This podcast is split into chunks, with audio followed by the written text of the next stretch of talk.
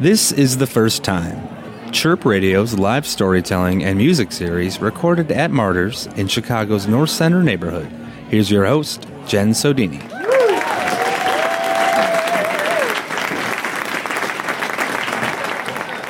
Okay, next up is Atalee Judy. If I've ever referred to myself as as punk, it's like maximum irony. It's like, oh my god, I hosted that database on Google instead of our internal approved because I'm punk as fuck. Like that's as far as it goes. I did have a Jello Biafra spoken word CD. Um, yeah, right. Was it's like helped shape my 1990s opinions about politics. Oh, thank you everybody for missing the Republican debate to be here tonight. Speaking of which, uh, Atalee is pretty punk as fuck. She is a stunt woman professionally. She was in the movie Divergent. Remember all those like the crazy people who did all the crazy stunt, the the crazy sect, whatever, you know, whatever. Um, you guys saw them. I saw it. I saw it in Spanish too. Um, and she also is the developer of. She's a dancer. She developed the body slam technique. I was watching the videos. It's kind of awesome. It's like wrestling and aikido, and like it's it's beautiful and really intense. She ran Breakbone Dance from '97 to 13, and she has break break break wave. Is it break wave clothing? Bone wave. Jesus, break bone dance and BONEware. Thank you clothing. You can check her out on Etsy. My pleasure to introduce Atalee.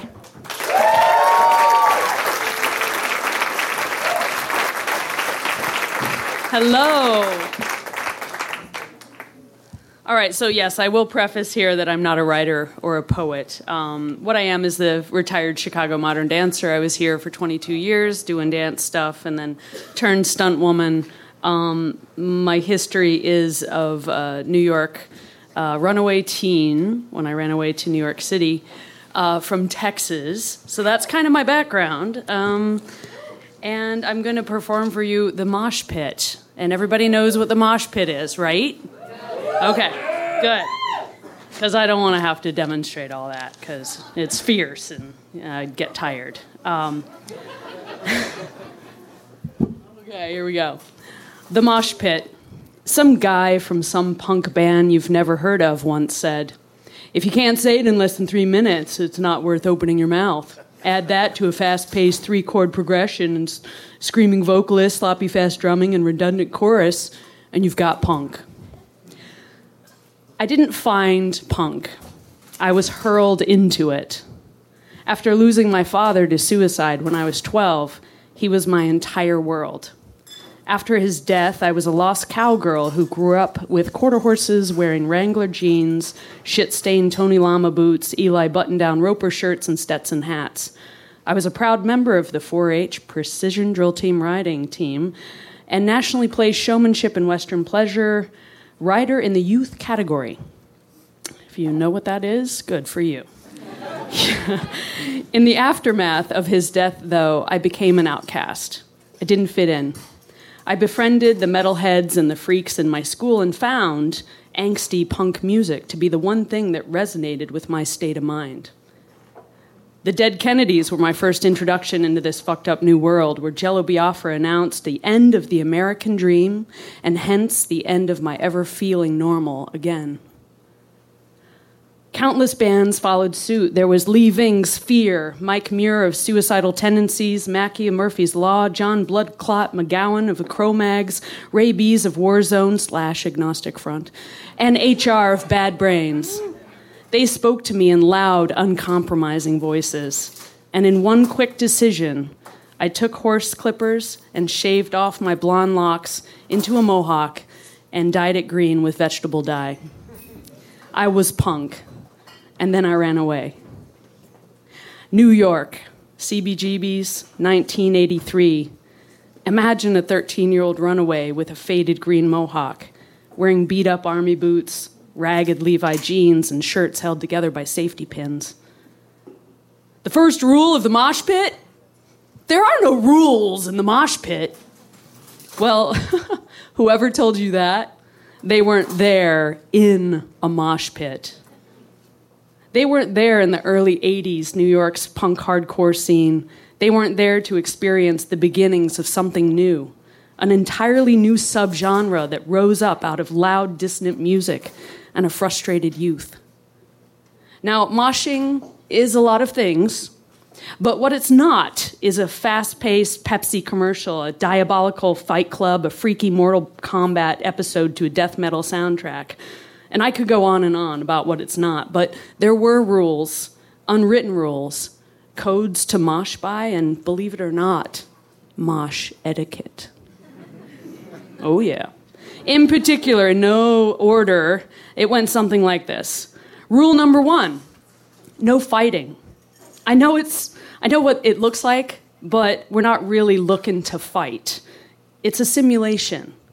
Yeah, we get sweated on, elbowed, ribbed, booted, but it's nothing personal, and for the most part, it's accidental. It's all in the name of consensual moshing. Rule number two be accountable.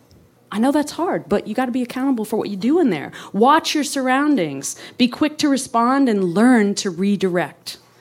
There's nothing like hurling yourself in the pit, pushing and shoving, dropping your weight, elbows out, protecting last two inches of personal space.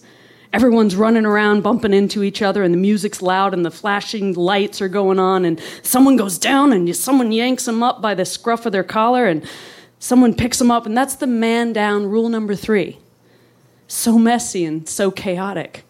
I love it. And last, rule number four you make friends in the pit because they're the ones who'll have your back when you need it the most. I remember my first time in the mosh pit. I think it was at a Black Flag and Butthole Surfers playing the Twilight Room in Dallas. The swirl of the circling momentum, the fists flying, the energy, the survival.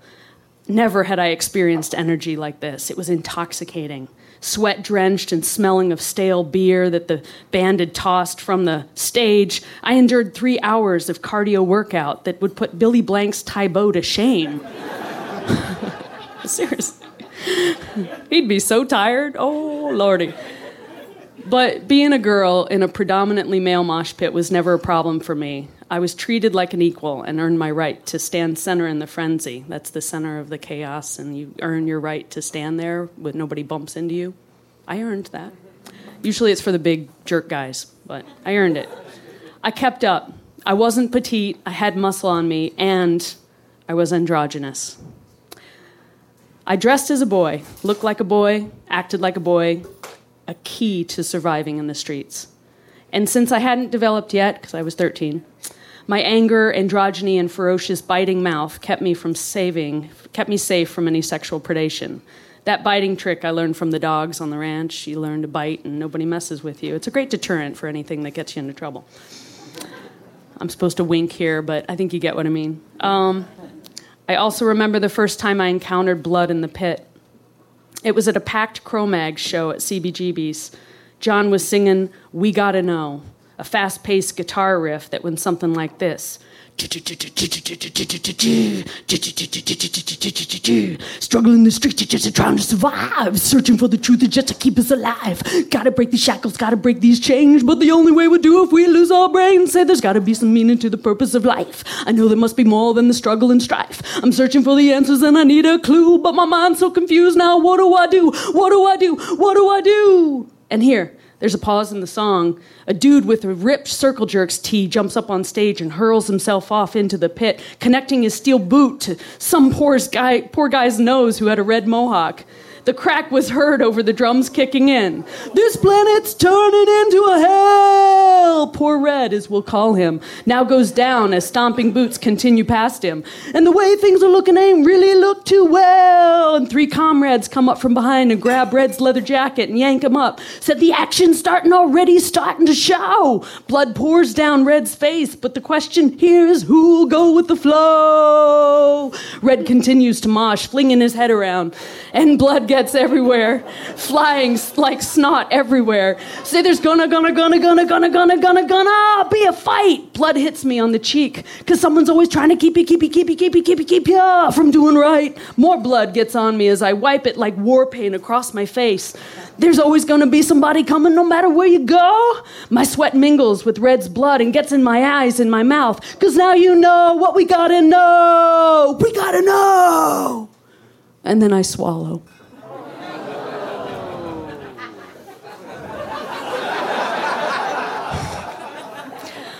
Tell you, there's nothing like it. That was a moment we had, Red and I. Yeah, yeah.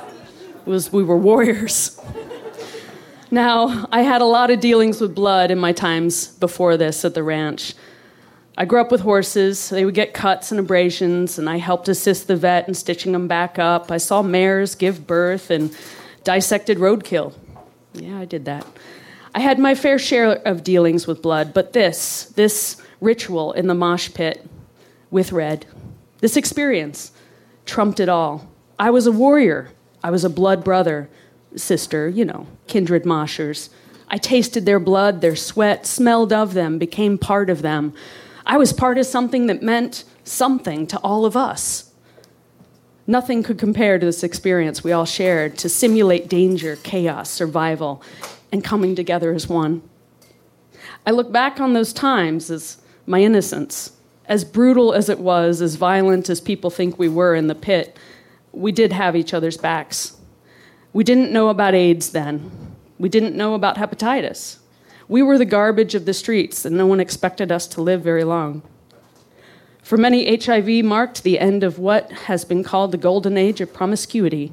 After Stonewall riots in 1969, when gays fought back against the police raid at the bar in New York's Greenwich Village, gay activism exploded across the country, and social life became more open. I experienced that. And with birth control pills available, abortion legalized, and antibiotics given, for sexually transmitted diseases, the risk of all forms of sex seemed more minimal than ever before.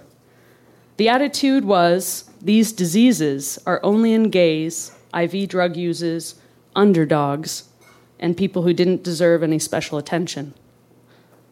And back when people thought HIV could be transmitted through saliva or tears, that they would limit their casual contact or didn't even want to kiss the freaks on the cheek. Years later, I remember being in college. I was still a virgin, still punk rock, getting my first AIDS test, and them taking one look at me with my mohawk, rolling their eyes, and asking me if I ever shared intravenous needles or ever had unprotected sex or ever had a blood transfusion. Ah, da, da, da, Not scared, I replied, as punk rock as I could. I tasted the blood of my brother. Do your worst.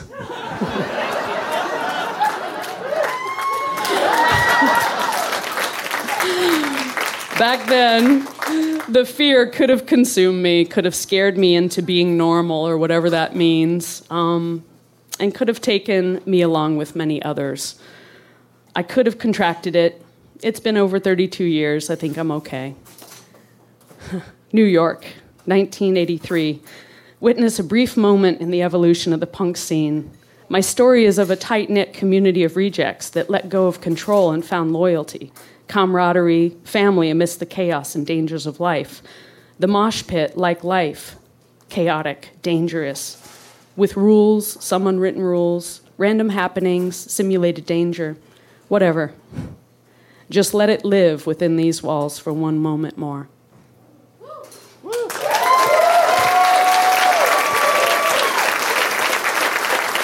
Hit it, boys!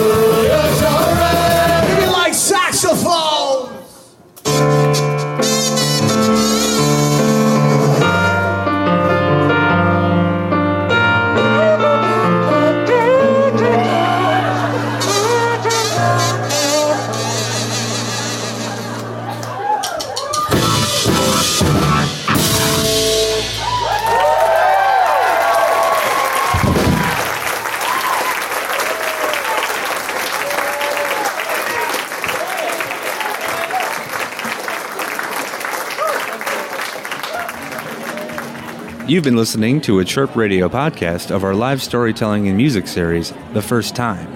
Our storyteller was Atalee Judy, and the first time four performed New York's All Right If You Like Saxophones by Fear. The first time four is Steve Frisbie, Liam Davis, Gerald Dowd, and Scott Stevenson. To hear more first time pieces, check out the series website, firsttime.chirpradio.org, and you can find other podcasts produced in the station at chirpradio.org slash podcasts. Thanks for listening.